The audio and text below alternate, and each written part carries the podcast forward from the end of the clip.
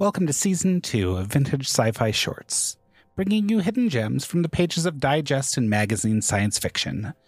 This season features stories from the pages of Galaxy Science Fiction published between 1950 and 1953.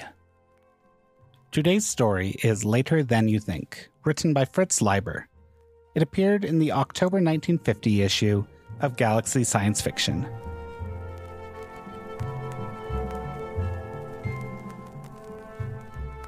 It's much later. The question is how late? Obviously, the archaeologist's study belonged to an era vastly different from today. Familiar similarities here and there only sharpened the feeling of alienage. The sunlight that filtered through the windows in the ceiling had a wan and greenish cast, and was augmented by radiation from some luminous material impregnating the walls and floor. Even the white desk and the commodious hassocks glowed with a restful light. Across the former were scattered metal backed wax tablets, styluses, and a pair of large and oddly formed spectacles. The crammed bookcases were not particularly unusual, but the books were bound in metal, and the script on their spines would have been utterly unfamiliar to the most erudite of modern linguists. One of the books, lying open on a hassock, showed leaves of a thin, flexible, rustless metal covered with luminous characters. Between the bookcases were phosphorescent oil paintings, mainly of sea bottoms in somber greens and browns. Their style, neither wholly realistic nor abstract, would have baffled the historian of art.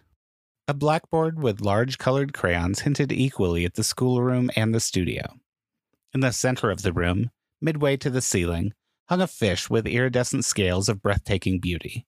So invisible was its means of support that, also taking into account the strange paintings and the greenish light, one would have sworn that the object was to create an underwater scene. The explorer made his entrance in a theatrical swirl of movement. He embraced the archaeologist with a warmth calculated to startle that crusty old fellow. Then he settled himself on a hassock, looked up, and asked a question in a speech and idiom so different from any we know that it must be called another means of communication rather than another language.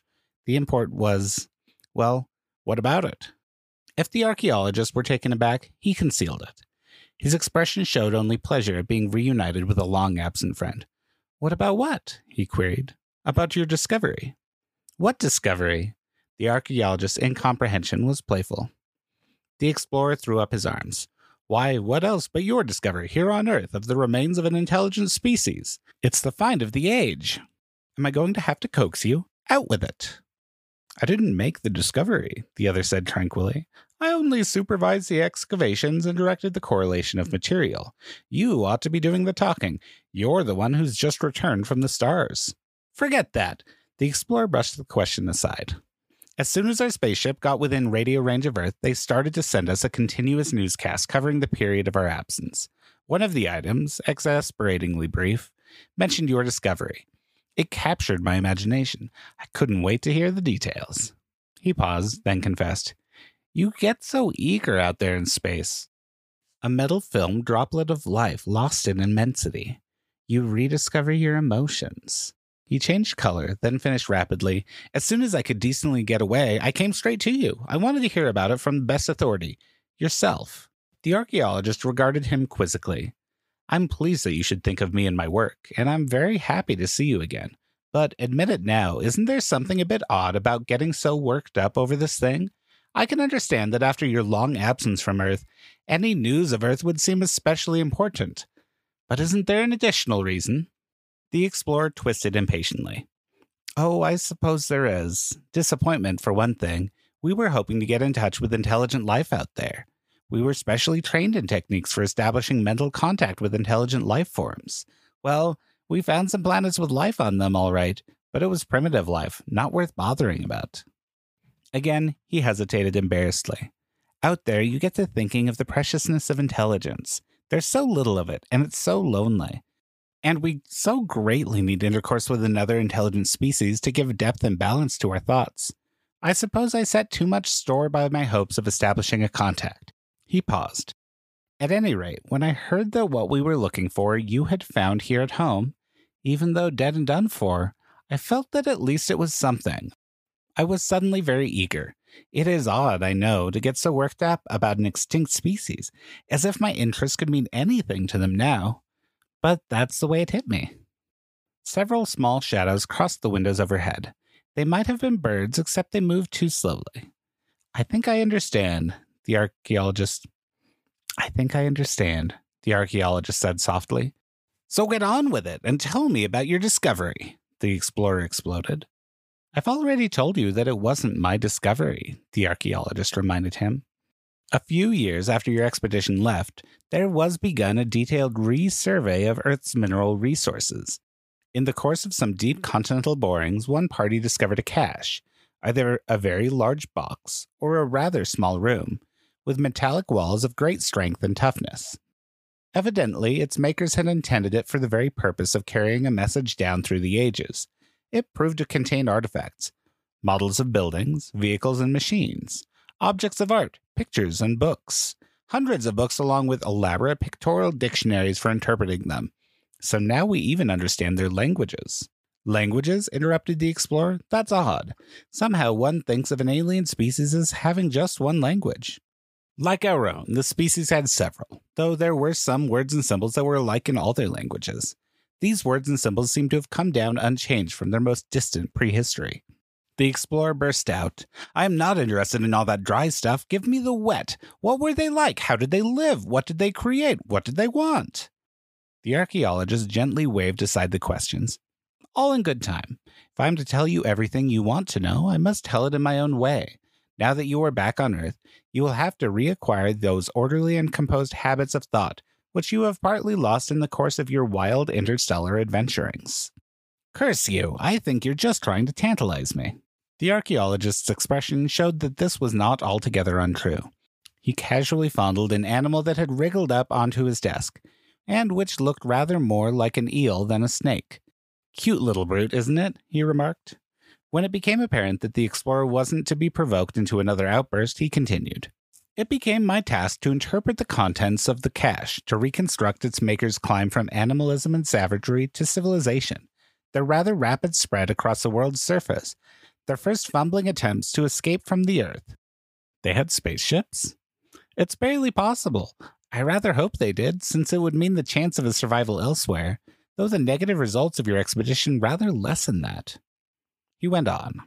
The cache was laid down when they were first attempting spaceflight, just after their discovery of atomic power, in the first flush of their youth. It was probably created in a kind of exuberant fancifulness, with no serious belief that it would ever serve the purpose for which it was intended. He looked at the explorers strangely. If I am not mistaken, we have laid down similar caches. After a moment, the archaeologist continued My reconstruction of their history subsequent to the laying down of the cache has been largely hypothetical. I can only guess at the reasons for their decline and fall. Supplementary material has been very slow in coming in, though we are still making extensive excavations at widely separated points. Here are the last reports. He tossed the explorer a small metal leaf pamphlet. It flew with a curiously slow motion. That's what struck me so odd right from the start, the explorer observed, putting the pamphlet aside after a glance. If these creatures were relatively advanced, why haven't we learned about them before? They must have left so many things buildings, machines, engineering projects, some of them on a large scale. You'd think we'd be turning up traces everywhere. I have four answers to that, the archaeologist replied. The first is the most obvious time, geologic ages of it. The second is more subtle. What if we should have been looking in the wrong place? I mean, what if the creatures occupied a very different portion of the Earth than our own? Third, it's possible that atomic energy, out of control, finished the race and destroyed its traces. The present distribution of radioactive compounds throughout the Earth's surface lends some support to this theory. Fourth, he went on, it's my belief that when an intelligent species begins to retrogress, it tends to destroy, or rather debase, all the things it has laboriously created.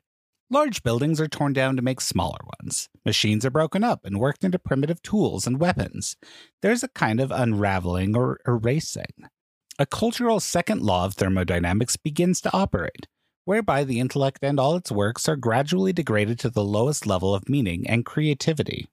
But why? The explorer sounded anguished. Why should any intelligent species end like that? I grant the possibility of atomic power getting out of hand, though one would have thought they'd have taken the greatest precautions.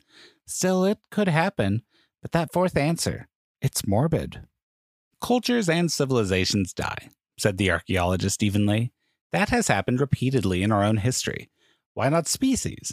An individual dies. And is there anything intrinsically more terrible in the death of a species than in the death of an individual? He paused.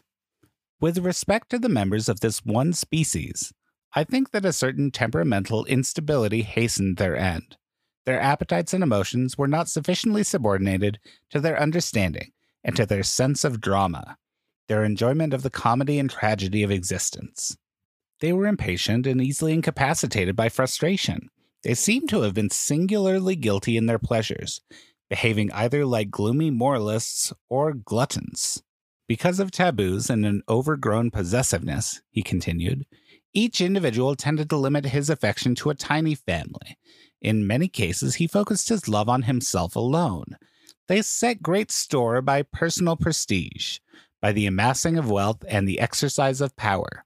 Their notable capacity for thought and manipulative activity was expended on things rather than persons or feelings. Their technology outstripped their psychology. They skimped fatally when it came to hard thinking about the purpose of life and intellectual activity and the means for preserving them. Again, the slow shadows drifted overhead. And finally, the archaeologist said, they were a strangely haunted species. They seem to have been obsessed by the notion that others, greater than themselves, had prospered before them and then died, leaving them to rebuild a civilization from ruins. It was from those others that they thought they derived the few words and symbols common to all their languages. Gods? mused the explorer. The archaeologist shrugged. Who knows? The explorer turned away. His excitement had visibly evaporated, leaving behind a cold and miserable residue of feeling. I am not sure I want to hear much more about them, he said. They sound too much like us. Perhaps it was a mistake, my coming here. Pardon me, old friend, but out there in space, even our emotions become undisciplined. Everything becomes indescribably poignant. Moods are tempestuous. You shift in an instant from zenith to nadir. And remember, out there you can see both. I was very eager to hear about this lost species, he added in a sad voice. I thought I would feel a kind of fellowship with them across the eons. Instead, I touch only corpses. It reminds me of when, out in space, there looms up before your prow, faint in the starlight, a dead sun. They were a young race. They thought they were getting somewhere. They promised themselves an eternity of effort. And all the while, there was wriggling toward them out of that future for which they yearned. Oh, it's so completely futile and unfair. I disagree, the archaeologist said spiritedly. Really, your absence from Earth has unsettled you even more than I first surmised. Look at the matter squarely. Death comes to everything in the end. Our past is strewn with our dead. That species died, it's true. But what they achieved, they achieved. What happiness they had, they had. What they did in their short span is as significant as what they might have done had they lived a billion years. The present is always more important than the future, and no creature can have all the future. It must be shared, left to others. Maybe so, the explorer said slowly. Yes, I guess you're right. But I still feel a horrible wistfulness about them, and I hug to myself the hope that a few of them escaped and set up a colony on some planet we haven't yet visited.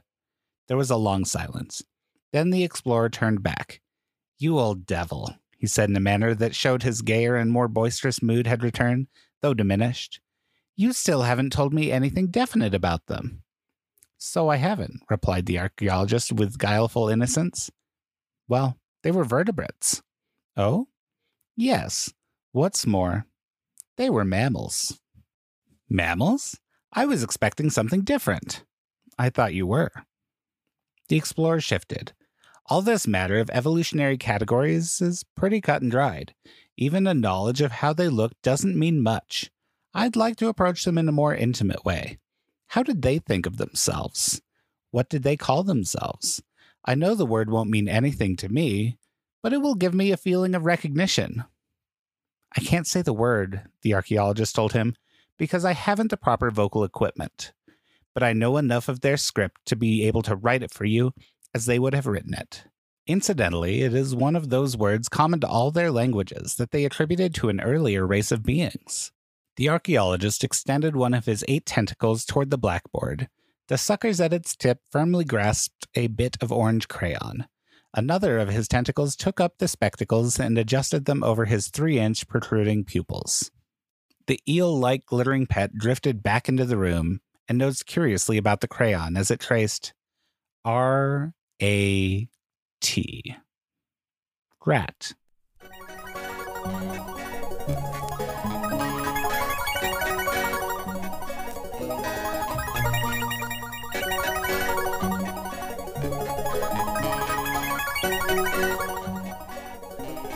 Fritz Leiber was one of science fiction's prolific short story writers in the Golden Age and New Wave eras.